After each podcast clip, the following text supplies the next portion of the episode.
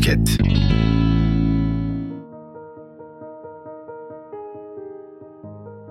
Merhaba.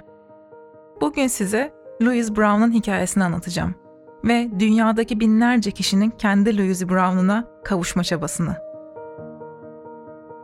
Louise 1978 yılında dünyaya ilk gelen tüp bebek.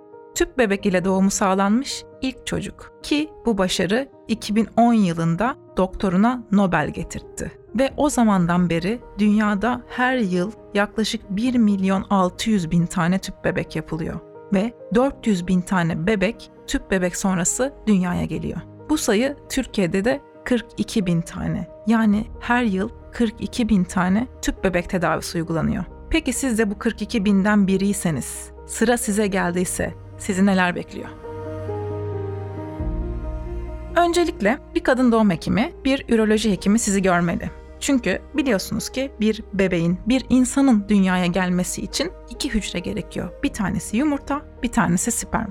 Yumurta kadından geliyor, sperm erkekten geliyor ve her ikisinin de uygun şartlarda bir araya gelmesi gerekiyor. Ve baktığımız zaman insanların gebe kalamamasının, çocuk sahibi olamamasının nedenleri hemen hemen eşit oranlarda yumurta rahimden, spermden ya da her ikisinden birden kaynaklanıyor. O nedenle gebe kalamamak hem bir kadın hem bir erkek problemi haline geliyor.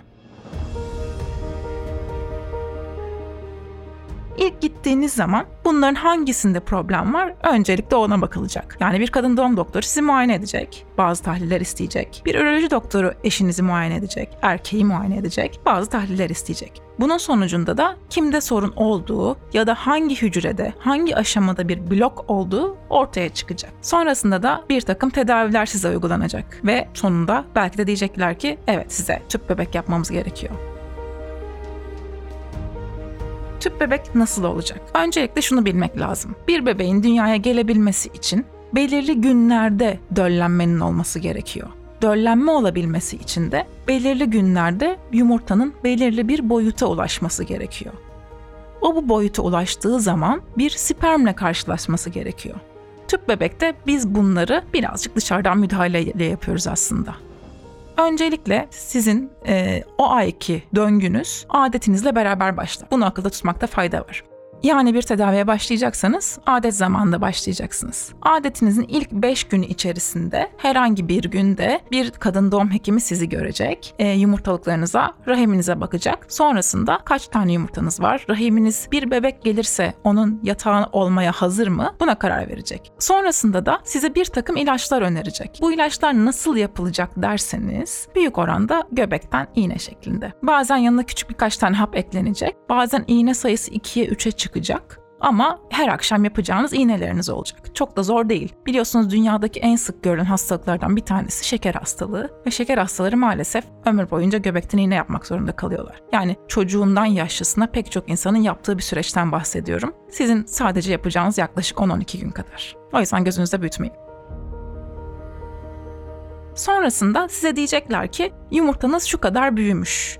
Çünkü yaklaşık birkaç gün iğne yaptıktan sonra tekrardan doktora gelmek durumundasınız. Doktora geldiğinizde doktor size diyecek ki yumurta toplanması gereken bir süreç başlayacak diyecek.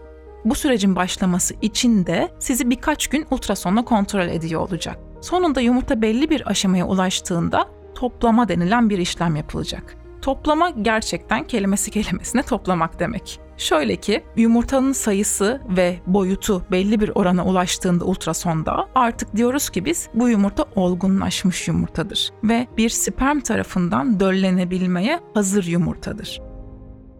İşte o zaman bir takım prosedürler başlayacak. Prosedür demek şu demek aslında. Bir takım anestezi işlemleri ve bir takım e, küçük ameliyat diyebiliriz. Ama bu öyle günlerce ağrınızın olacağı bir ameliyat gibi kesinlikle düşünmeyin. Aynı gün hastaneye geleceğiniz, yaklaşık yarım saat sonra hastaneden çıkacağınız ve anestezinin etkisini atacağınız bir ameliyat olacak. Yumurtalar toplanacak. Karnınızdan değil genellikle aşağıdan toplanacak. Bu da bir kesi oluşma ihtimalini azaltan bir yöntem. Sonrasında asıl sonrasında başlıyor aslında her şey. Sonrasında embriyologlara kalıyor artık top. Siz ondan sonra birazcık istirahat edebilirsiniz.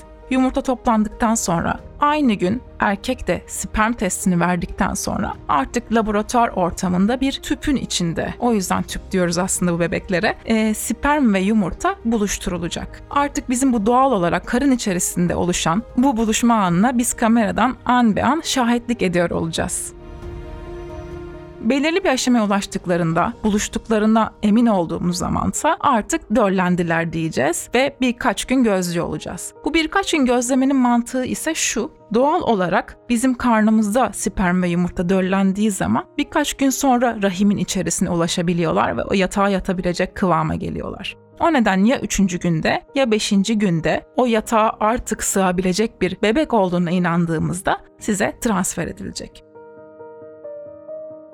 Transfer işlemi zor bir şey değil. Bu kez anestezi falan gerekmiyor. E, transfer sırasında da normal polikliniğe geldiğiniz pantolonunuzla, kıyafetinizle gelebilirsiniz ve içeriye bebek yerleştiriliyor. Aslında olan biten tamamen bu. Biz bebeğin dışarıda oluştuğuna şahitlik ediyoruz. İçeriye yerleştiğine şahitlik ediyoruz. Ondan sonrası kısmet. Küçük Louis Brown'larımızı bekliyor oluyoruz.